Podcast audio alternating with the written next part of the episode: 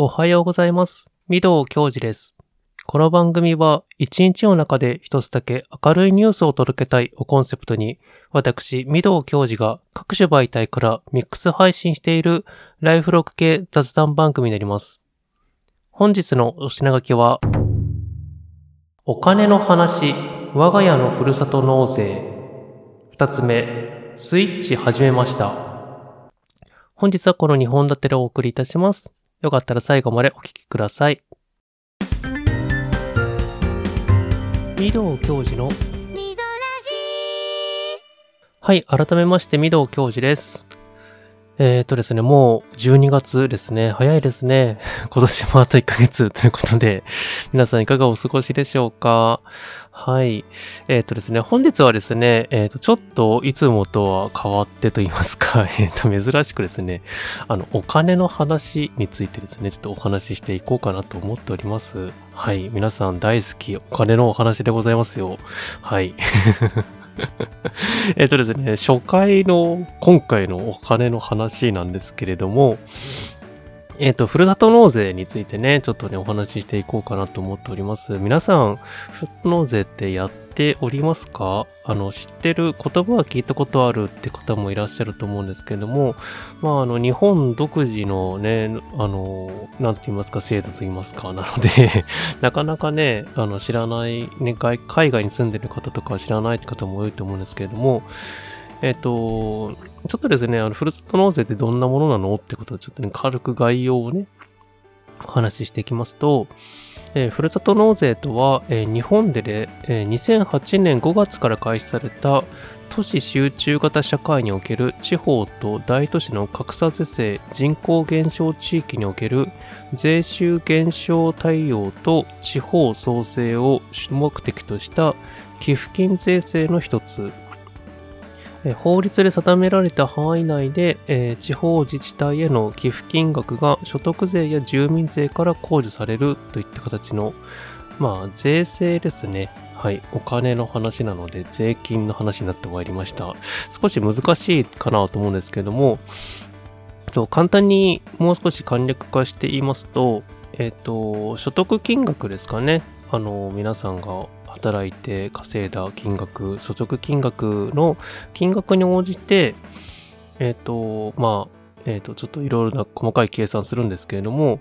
まあ、その金額に応じて、あの、寄付金っていうね、ものが、あの、上限金額が、寄付金控除することが一応できるような、なってるんですね。所得税とか、住民税とかって算出するときに。で、その時の、えっ、と、このふるさと納税っていうのは要は寄付金制度なので、その寄付金を使って、まあ、えっ、と、いわゆる、えー自分が今住んでる地域とは別の地域の自治体に、まあ、納税することで、まあ、代わりにですね、あのー食品だとか、まあ、いろんなね、あのーまあ、その地域、自治体でやっている商品と交換するみたいなことができるんですよ。まあ、納税してるので交換ではないんですけれども、で、まあ、要は買ってるみたいな感じですかね。まあ、いわゆる。で、まあ、その商品もらって、で、納税した金額っていうのは、まあ、翌年のね、えっ、と、まあ、住民税とか、まあ、所得税の金額から、えっ、と、まあ、いわゆる控除されるって形になってます。まあ、簡単に言うとこんな感じですかね。あの、金額の計算方法についてはですね、ちょっといろいろと、えー税率がうんぬんかんぬんなとかね、まあ、いろいろとあるので、その辺はちょっとはしょりますけれども、まあ、ざっくり言うとこんな感じの仕組みって感じですかね。はい。といったところで、まあ、えっ、と、まあ、やってる方だったらわかるかなと思うんですけれども、まあ、とにかくですね、あの、日本はですね、いろんな自治体があるんですよ。地域によって。で、地域は県、不動、あの、都道府県によって特産品とかも違うので、まあ、なんですかね、あの、いろんなものと交換できるっていう形で、今のもはやね、ショッピングサイトかのごとくですね、そういう専門のサイトもあったりして、まあ、あの、お金を払って納税することで、まあ、そのね、返礼品をもらえるみたいなっていう仕組みですかね。はい。で、えっと、我が家の、えー早速ね、ふるさと納税の返礼品一覧をね、ちょっとね、紹介していこうかなと思っております。はい。えっと、まあね、あんまし興味ないかもしれないんですけども、ちょっとね、あの、どんなものをやってるのって形でね、気になる人はいるのかなと思うんですけども、えっと、我が家のふるさと納税はですね、えっと、これ家族分ですね。なので、一人あたり、あの、私だけの金額ではないんですけれども、えー、紹介していきますと、えっ、ー、と、一つ目がですね、えー、仙台の、えー、牛タンですね。こちら 1kg ということで、はい。と、えー、二つ目がですね、えー、ホタテ 1kg。はい。食べ物が続いていきます。で、次がですね、えー、玉ねぎですね。えっ、と、これ新玉ねぎで、えー、10kg ですね。で、お次が、えー、サーモンですね。あの、ノルウェーサーモンですかね。で、こちら 900g ってことで。これはね、去年とかはなんか1キロとかなんかそのぐらいあったんですけども、なんか量が減らされてしまったので、しかもなんか割高になってしまったということでちょっと残念なんですけども、まあ、サーモンはですね、あのめちゃくちゃ美味しいので、我が家では毎年リピートしてる商品になります。で、お次が、えー、クラフトビール7本セットですね。はい。こちら確か山梨かなんかだったかな。はい。クラフトビールすごく美味しいんですよ。普通に買ってもいいんですけれどもま、ちょっとね、金額が余ったので、まあ今回はちょっとね、クラフトビール、あの、調整のためね、あの、入れました。で、お次が、えっ、ー、と、ここからね、保存が効く商品ですかね。えー、干し椎茸ですね。500g ってことで。干し椎茸 500g ってめちゃくちゃ大容量でして、おそらくね、1年間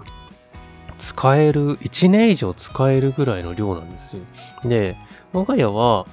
えっと、煮物とかね、もするんですけれども、まあ、煮物煮たりとかするときもそうですし、あの、おでんとかにもね、干し椎茸ちょっと入れたりもしてるんですよ。なので、あの、乾燥をしているものなので、日持ちがするので、まあ、なんとにかく和食を何かね、煮物系使う、作るとき、筑前煮とかね。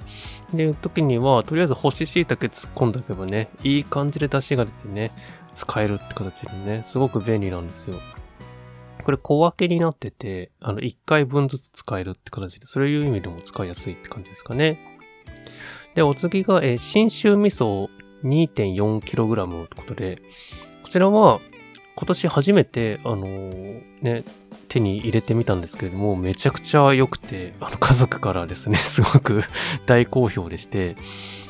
あの、新州味噌って、いわゆる赤味噌っていうものがあるんですけれども、実は今回のセットは、この 2.4kg で3種類のね、味噌が入ってるんですよ。800g ずつ3種類入ってて、えっ、ー、と、普通の、いわゆる赤味噌ってやつと、あと、麹味噌っていうやつね。あと、もう一つはなんか合わせ味噌みたいな感じで、っていう感じのなんか3種類のね、味噌が入ってるってセットなんですけども、このね、2.4kg セットって3種類の味が楽しめるってのもすごく楽しくて、あの、我が家は味噌汁は毎回こう、ローテーション回してですね、3種類の味がね、回ってくるように 今作ってます。で、麹味噌の味噌汁ってあんまし今までね、あんま作らなかったんですけれども、なんかありですね。すごく美味しくて、あの、甘さとコクと、なんと言いますか、まあ、ちょっと、なんですかね、濃厚な感じっていうんですかね。あと香りもすごく良くてって形で、なんかこの信州味噌ってやっぱりすごく美味しいなと思っていて、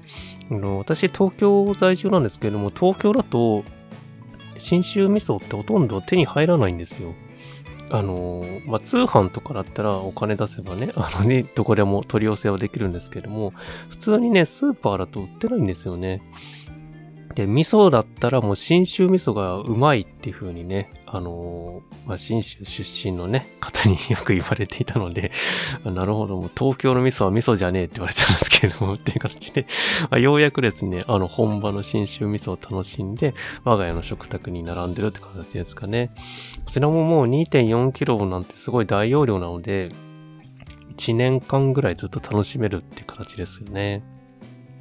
で、お次がですね、えー、大山ハムとソーセージの詰め合わせという形で、ハムと、えー、ソーセージと、あと生ハムとかね、7種類ぐらい、7品目ですかね、入っていた、詰め合わせパックみたいな感じですかね。まあ、この、ハムとソーセージって、最近めちゃくちゃ高くてですね。あのなんかとてもじゃないですけど、あの、庶民がですね、普段の食卓に並べるにはね、ちょっと厳しくなってきたっていうね、ご時世があるので ま、せっかくなので美味しいね、あの、ハムとかソーセージ、生ハムっていうのをね、ちょっとね、あの、年末のために取っておこうかなって思って、今回ね、あの、納品リストアップに入れました。はい。で、まあ早速、あの、ソーセージ食べちゃったんですけども、一つね、めちゃくちゃ美味しかったですね。あのなんて言うんですかね、パリッと、カリッとしてて、じわっとしててってもう、やっぱこれぞソーセージって感じですかね。まあ、高いだけのことはあるなって感じなんですけど。で、生ハムとかね、あの、あるんですけども、それはね、あの、我が家あの、前に何回か話しましたけれども、あの、実はワインセラーがありまして、まあ、ワインセラーで、あのまあ、赤、白、シャンパンとかいろいろと用意してるんですけれども、まあ、年末はですね、それのラーホエンを 飲みながら、ちょっとね、生ハム美味しいのをね、食べようかな、みたいな。で、えっと、ピザ窯をね、あの、我が家あるので、そのピザ窯でね、出来たて、焼きたてのピザを焼いてって形で、ちょっとフレンチ形式、まあイタリア形式ですかね。で、ちょっとね、年末過ごそうかな、みたいなことを今考えてます。はい。で、えー、お次が、えっ、ー、と、博多そばですね。こちら乾麺なんですけれども、2食分ということで、うんと、なんていうんですかね。年末のね、年越しそばをちょっと用意したかったなっていうところで、これね、2食分で1000円っていう激安なんですけれども まあちょっとね、帳尻合わせで、あの、今回ね、リストアップ入れた形ですかね。博多そばってなんか初めてと言いますか、あんましイメージなかったんですけども、すごく美味しいっていう風にあって、なんか気になって、あの、今ね、まだ保存状態なんですけれども 年末楽しもうかなと思っております。で、最後はですね、シュークリーム6個ってことで、これ冷凍のシュークリームなんですけれども、めちゃくちゃ美味しいですね。あの、冷凍、冷凍シューっていうね、あの、まあ、なんですかね、まあ、シュークリームの冷凍してあるやつなんですけども、あの、自然解凍して、あの、冷蔵庫の方に移して解凍して食べてくださいっていうふうに書いてあったんですけども、我が家は一回、あの、食べ方として、あの、アイスの、えー、冷凍庫の方に入れまして、そこで、あの、何ですかね、まあ、カチコチにはならない程度に、ちょっと固めの感じにして、食べたっていう感じですかね。すごく美味しくて、中があの、本当のな、生、生練乳っていうんですかね。生クリームとえカスタードとおそらく生練乳みたいなのが入っていてすごく濃厚で、いや、これはなんかほんとコンビニで買ってくるシュークリームとは伊達じゃないな、みたいな感じのこう、全然違うレベルで美味しいって形で、6個なんですけれどもね、あの、ちょっと高いんですけれども、まあちょっとね、せっかくなのでって形で、なんかちょっと楽しみにしていますね。はい、これはもう年末にはもうなくなってしまうかなというところですかね。はい。っていう感じで、我が家はですね、結構食べ物系ばっかりですね。あの、日用品とか家電とかっていうのもふるさと納税にあるんですけれども、うーん、あんましですね、その、まあ、なんかありがたみを感じないと言いますか、なんか我が家はね、あの、どちらかというと食べ物で、こう、なんかね、普段からちょっとずつね、あの、小出しに、解凍してね、使っていけるっていうものが、やっぱなんかいいよね、みたいな話になりまして、って形で我が家ではこう、ね、食料品ですかね、の、まあ、納税している返礼品として、あの、一覧にしているって形ですかね。はい。といったところですかね。皆さんなんか我が家もこれ実はリピートしてますみたいなのがあったりとかしたらね、教えてください。はい。我が家、基本的に毎年頼んでるのは牛タンとホタテと玉ねぎとサーモンですかね。この辺は毎年頼んでいて、やっぱり、なんか、すごく便利なんですよね。あの あの、大きいし、大容量だし、おおあの美味しいんですよね。特に牛タンはですね、あの仙台の牛タンなので、なかなかね、あのー、普段のスーパーでは多めにかかれないものなので、こう、丸々ね、大きいのをね、丸焼きして、こう、食べるって感じですかね。はい。で、ちなみに我が家が利用している、あの、そのふるさと納税のね、サイトなんですけれども、えっと、今年と去年からですかね、あの、楽天のふるさと納税を使うようになりました。はい。で、お買い物マラソンというものがですね、楽天にはありまして、あの、月初ですかね、だいたい毎月。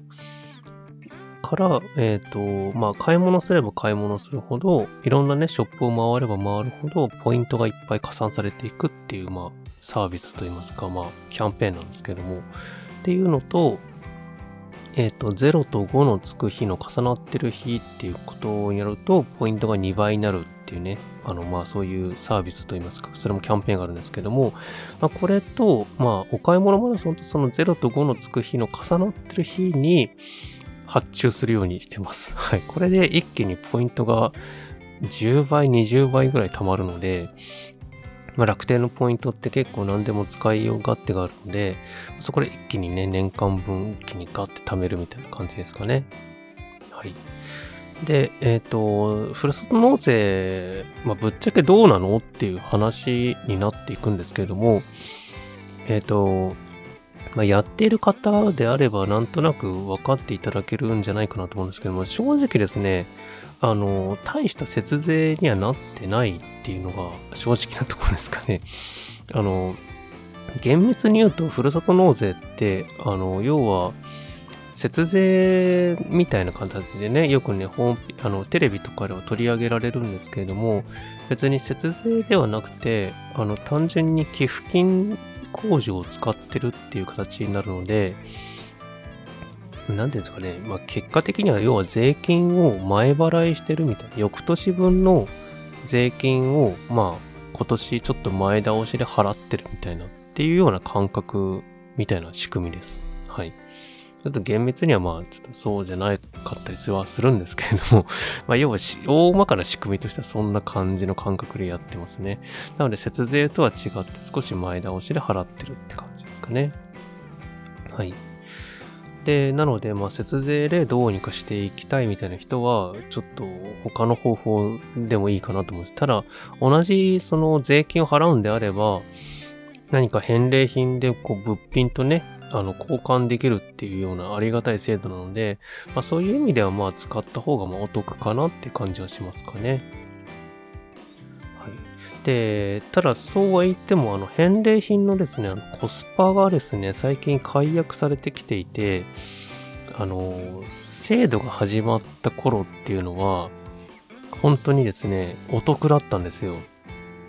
例えば1万円納税する商品があるとするじゃないですか。例えば牛タンとかね、先ほど私があのリストに挙げてましたけど、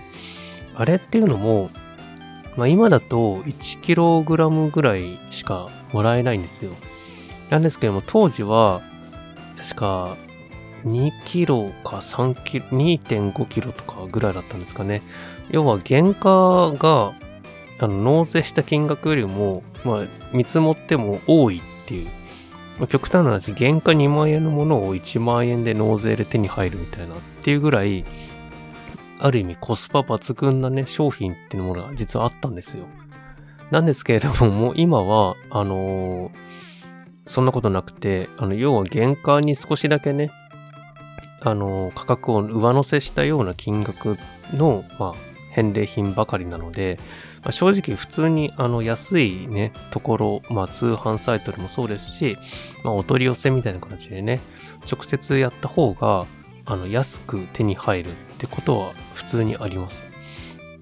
なので、あんましお買い得なのかっていうと、実はそうでもないっていう感じですかね。しかも少し法律が変わってきて、この原価何パーセント以内にしなきゃいけない、何パーセント超えなきゃいけないとか、その、まあ、金額の設定に関してちょっと法律が変わりまして、結構よりさらにコスパが悪くなるっていうことになってきてるので、あんましこう、この値段出してこれだけしかもらえないんだったらっていう感じには正直なってきてますね、最近。はい。っていうところですかね。で、まあそんな感じなんですけれども、まあ、ただそうは言っても、あの、私がなんでこれやってるかって言いますと、やっぱり、翌年のですね、やっぱ住民税の金額をですね、少しでも減額したいっていうのがやはり強くてですね、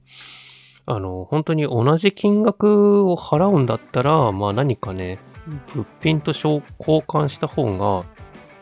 いいなというのが、まあ我が家の、まあ見解と言いますか。はい。この辺はあの、それぞれ各々ね、違うとは思うんですけれども、っていう感じですかね。で、ちなみに私は何度も言ってますけど、東京なんですよ。で、あの東京のですね、あの返礼品、ちなみにどんなものがあるのかってね、あの見てみたんですけれども、正直ですね、あんまし魅力的なものがなくて なので、とてもじゃないですけれども、地元の自治体に納税しようとは思わないなっていうのが正直なところです。東京でも行っても、あの、いろんなね、あの、なんか、何々区とかっていう風にはあるので、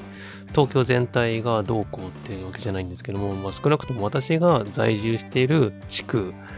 のものを見たら、そう、なんか別に名産品ないし、とかって感じになったので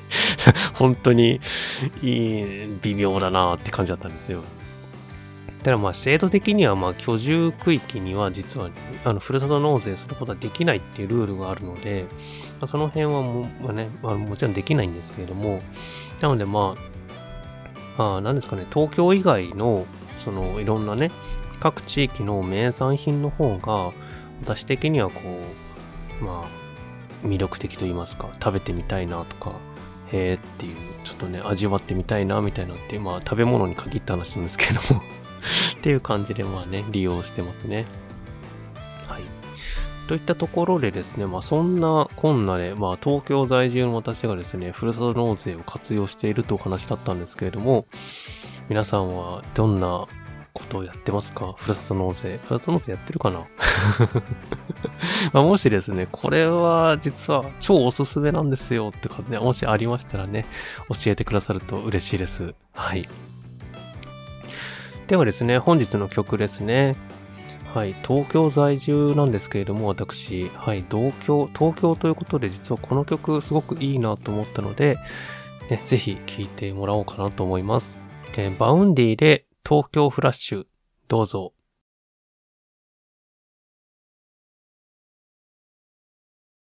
はい、お聴きいただきましたのは、 Vaundy で東京フラッシュでした。はい、 Vaundy がですね、先日、あの、アルバムがですね、あの、発表されまして、まあ、すごくいいアルバムで、私最近すごく聴いてハマってはいるんですけども、このね、東京フラッシュっていう曲に関してなんですけども、えっと、 Vaundy がおそらく SNS 上で、あの、ブームになったきっかけだった曲なんじゃないかなと思っています。あの、SNS 上でこれね、この曲って、ビデオクリップで、あの、流れたんですよ。当時。で、その時に、 Vaundy っていうアーティストがいるということ、そしてこの曲のこの完成度の高さに、まあ結構皆さんね、注目されたのが、まあおそらくヒットのきっかけだったんじゃないかなと思うんですけども、なんていうんですかね、すごく洗練されたグルーブというんですかね、あの、東京フラッシュっていう、まあ、タイトルのね、曲からも入る、まあ、このキャッチーなサビの部分ですかね。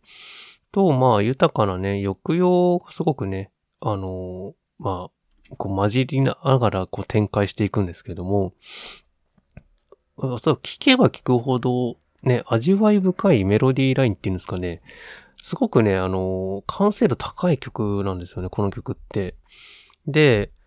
まあ、ノリもいいし、なんか、すごく頭に残るし、で、中毒性みたいなのもあるしって形ですごくいい曲だなと思っていて、でこの Vaundy 本人が、この曲についてどういう風に作ったのかみたいなね、今、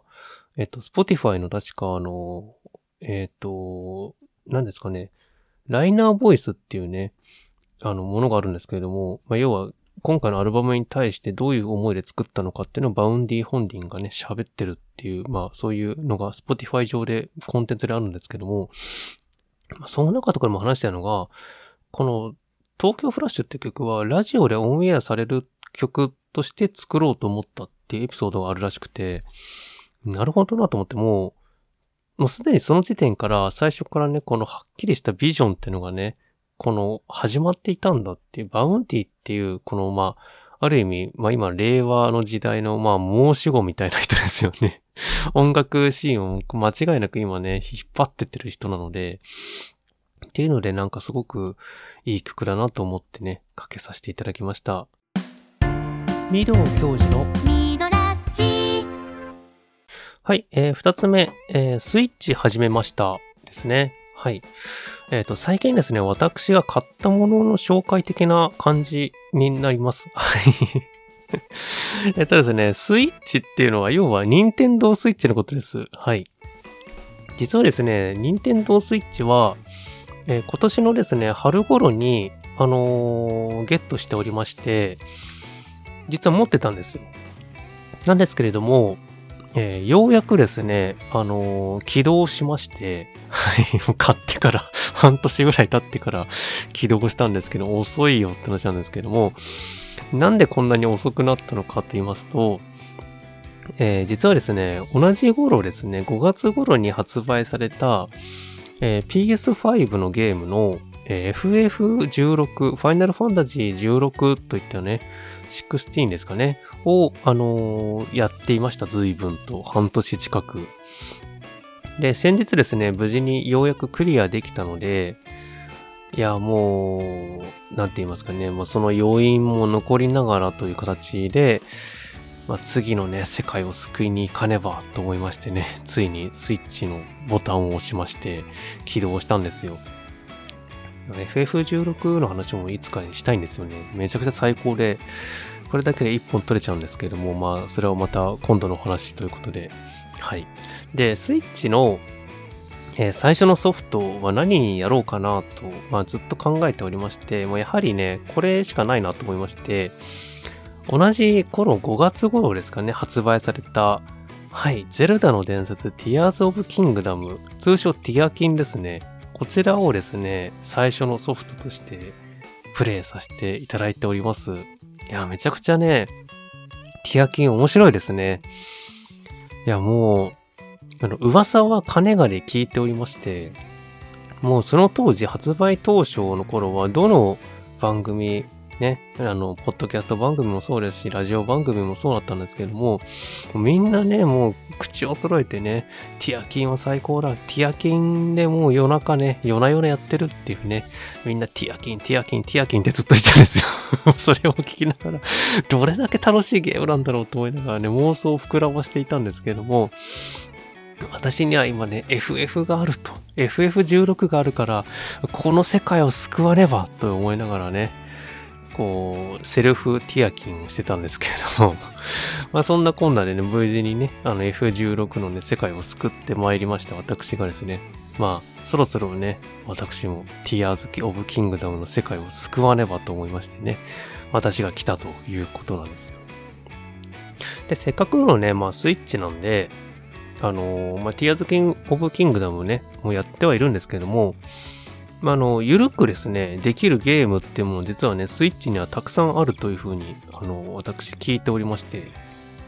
あまり、こう、真剣にやらなくてもなんとかなるよっていうゲームもあるっていうことで、で、数十年ぶりですね、あの、桃鉄を買いました。桃鉄の新作、えー、桃鉄ワールド編ですね。こちら購入いたしまして、まあ、ちょっとですね、あの、ティアキンの合間合間にですね、ゆるくやってはいるんですけれども、いや、こちらも楽しいですね、久しぶりにやると。あの人生ゲームみたいなもんで、まあ、サイコロ回して、まあ、あの、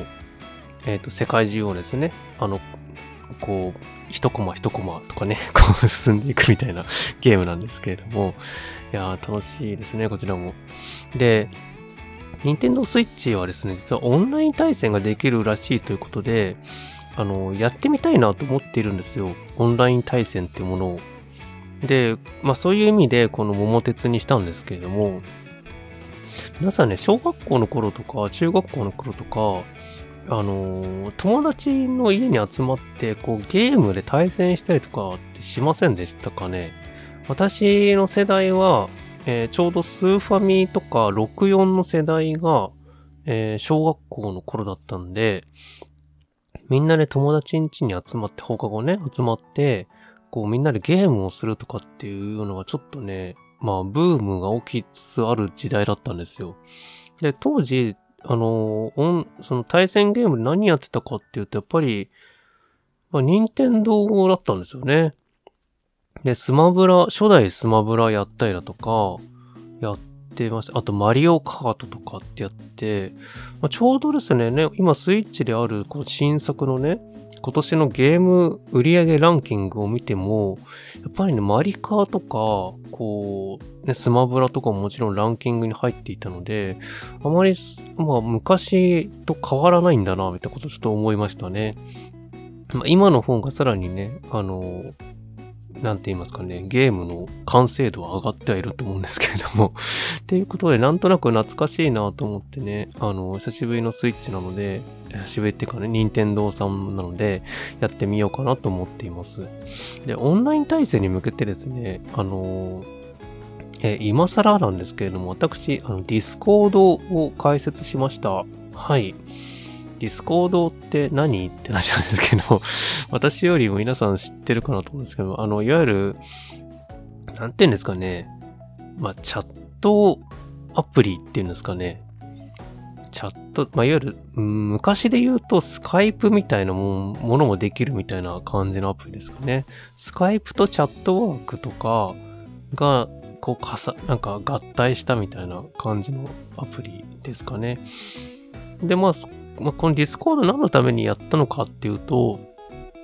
まあ、いわゆる Discord で、あの、オンラインの通話ができるらしいんですよ。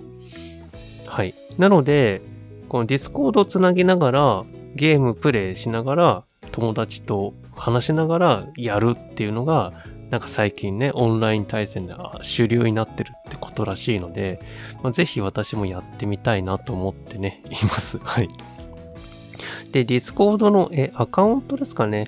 に関しては、えっ、ー、と、ミドラジの X だとか、えー、Spotify とかですかね、の概要欄の方に、あの、アカウント名をね、あの、記載していますので、もしね、興味あればお気軽にどうぞって感じですかね。はい。で、まあ、スイッチもですね、あのー、今絶賛フレンド募集中でして、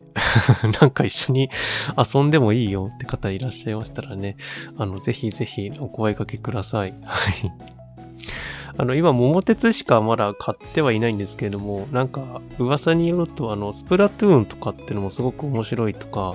もちろんね、あの、スマブラも面白いっていうふうにお聞きしているので、なんか、その辺もいつかやってみたいなっていうふうに思っていますね。もしなんかこう、オンライン対戦これおすすめですとかあればね、そちらも教えていただけると幸いです。で、オンライン対戦に向けて、あのー、必要なものをちょっと調べたら、えっ、ー、と、ゲーミングミキサーというものもちょっと必要だなと思いまして、っていうのも、えっ、ー、と、ゲームの音、スイッチ、ニンテンドースイッチって、その任天堂スイッチ単体だと、友達と、そのオンラインで、あの、いわゆるボイスチャット機能ですかね。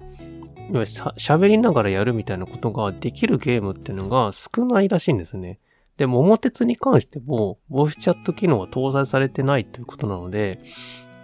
画面の中でその操作は進んでいくんだけれども、喋ることはできないと。喋ることに関してはもう Discord を使うしかないっていうのが最近なんか調べたら結果分かりまして。ただ Discord を聞きながらこう画面のゲームの音も聞きたいなって思った時にちょっと難しいのでこうゲーミングミキサーってものを買ってそれにねスイッチと、えー、iPhone とかねパソコンのケーブルをつなげることでまあ、両方が合わさった音が私の耳にヘッドホンを通して聞こえるっていうね、そういうものがあるらしいんですよ。それも激安のものを買いまして、まあ、ちょっといつか使ってみたいなって感じなんですけども、まだ未だに Discord の、ね、通話もやったことないですし、オンライン対戦もまだやったことないので、ちょっとどうなるのかなって感じですかね。で、今回ですね、あの、初、まあ、任天堂スイッチっていうことで、まあ、少しね、操作をね、あの、やってはいるんですけれども、あの、ゼルダの伝説やってて、すごく慣れないと言いますか、こう、ジョイコンの操作がですね、すごく難しくて、まあ、慣れてないだけなんですけれども、っていうのも、任天堂スイッチをお持ちの方だったらわかると思うんですけども、なんか、アナログスティックと、この AB ボタンだとか十字キーとかが、こう、縦に並んでるじゃないですか。わかるかなこれ？あのー、このね、縦に親指を動かすっていう操作が、なんかすごくやりづらいんですよ。とっさの時に押し、押し間違えるんですね。で、もう、その隙に、こう敵からね、ぼ、ぼかすかぼかすかね、集中連打浴びるみたいなことがあって、とか、しゃがみたいのに間違って走っちゃったとかっていうことがあったりとかするんですよ。っていう時に、なんかこれ使いづらいなと思っていて、で、よくよく調べたら、どうやらね、プロコンっていうものがありまして、プロ、プロコントローラーっていうらしいんですね。で、これだと、えっと、要は PS5 みたいな感じのリモ、あの、コントローラーで、要はガッて握って、その、えっ、と、十字キーとアナログスティックがこう、縦に並んでなくて、ちゃんとね、斜めになってるんですよ。なので、指の動きか、動かし方がしやすいみたいなね。あと、グリップも握りやすいみたいな形で、いうのをゲットしまして、これがめちゃくちゃ使いやすい。ついに私はリンク、ね、あゼルダの伝説の主人公、リンクなんですけども、リンクをね、思いのままに動かすことができるようになりまして、敵ともね、ちゃんと戦えるようになったんですよ。っていう形で はい、なんか、っていう感じで、まあ、最近私、いろいろと散財しておりましてって感じのお話です。はい。まあね、あの、ニンテンドスイッチね、お持ちの方でね、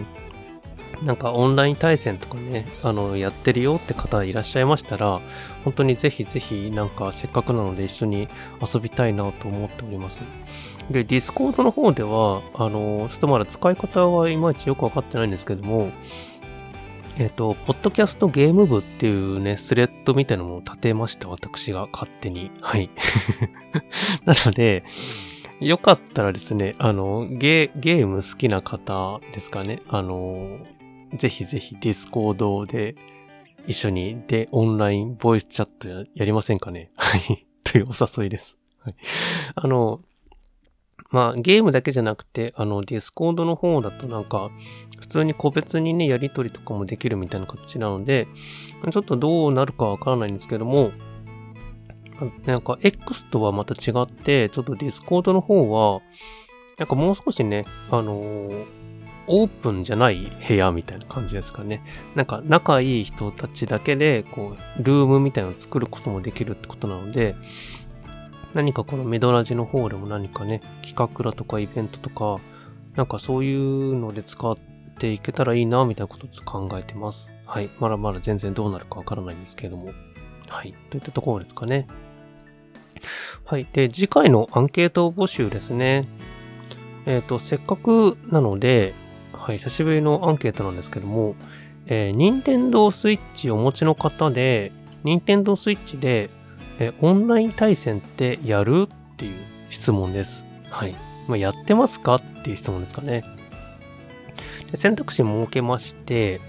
えー、やるよって、全然やりますみたいな、っていうのが一つ。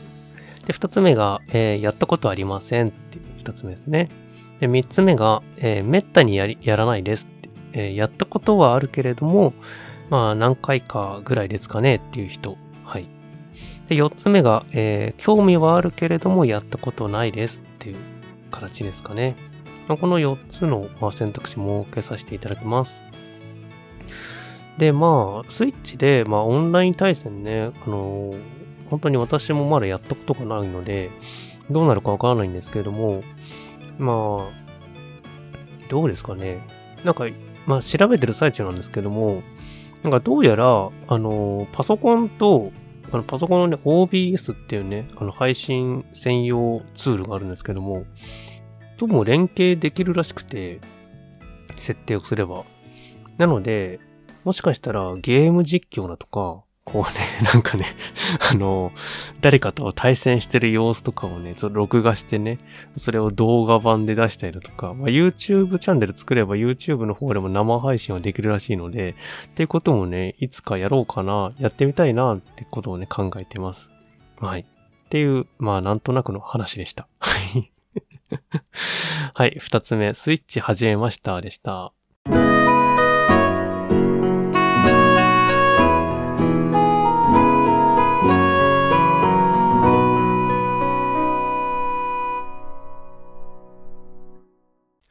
はい、えー、エンディング入っていきます。えー、本日の振り返り、えー、一つ目、お金のお話、えー、我が家のふるさと納税。二つ目、スイッチ始めました。本日はこの2本立てでお送りいたしました。えー、募集中のコーナーのお知らせです。えー、一つ目、えー、お久しぶりです。エモ杉りんたろうですのコーナー。えー、次回はですね、13年前の2010年12月を振り返っていきます。えー、皆さんの2010年のエモ懐かしいエピソードを送ってください。えー、コメントメール待ってます。えー、つ目、えー、言いたいことも言えないこんな世の中に、え、通称読解のコーナーですね。え、あなたの言いたかったけれども言えなかったこと、え、ずっと気になっているけれども言えなかい言えないことなどがありましたら、まあ、このコーナーでね、ぜひ毒を吐き出してみませんか、え、こちらもコメントメール待ってます。えー、お知らせ2つ目ですね、えー、コラボゲスト募集中ですということで、はい、当番組ではですね、今現在、えー、コラボだったりゲスト様を大募集中でございます。まあね、うちの番組に来てほしいとかね、あのー、私のね、今ね、ミドラジの方に出てみたいだとかね、っていう、まあそんな心の優しい方いらっしゃいましたら、公式 X の DM か Gmail にご連絡ください。はい。で、で、番組からのお知らせですね。えっと、ちょっとですね、あの、お知らせなんですけれども、えっ、ー、と、年末スペシャルやります。はい。えー、年末スペシャル、読農会の開催のお知らせでございます。はい。えー、2023年最後の放送ですね、12月の30日、一応予定はしてるんですけれども、の配信会で年末スペシャル会と称しまして、えっ、ー、と、言いたいことも言えないコンネの中にのね、コーナーありますけど、そちらのスペシャルバージョンをやろうかなと予定しております。で、えっ、ー、と、特別ゲストにですね、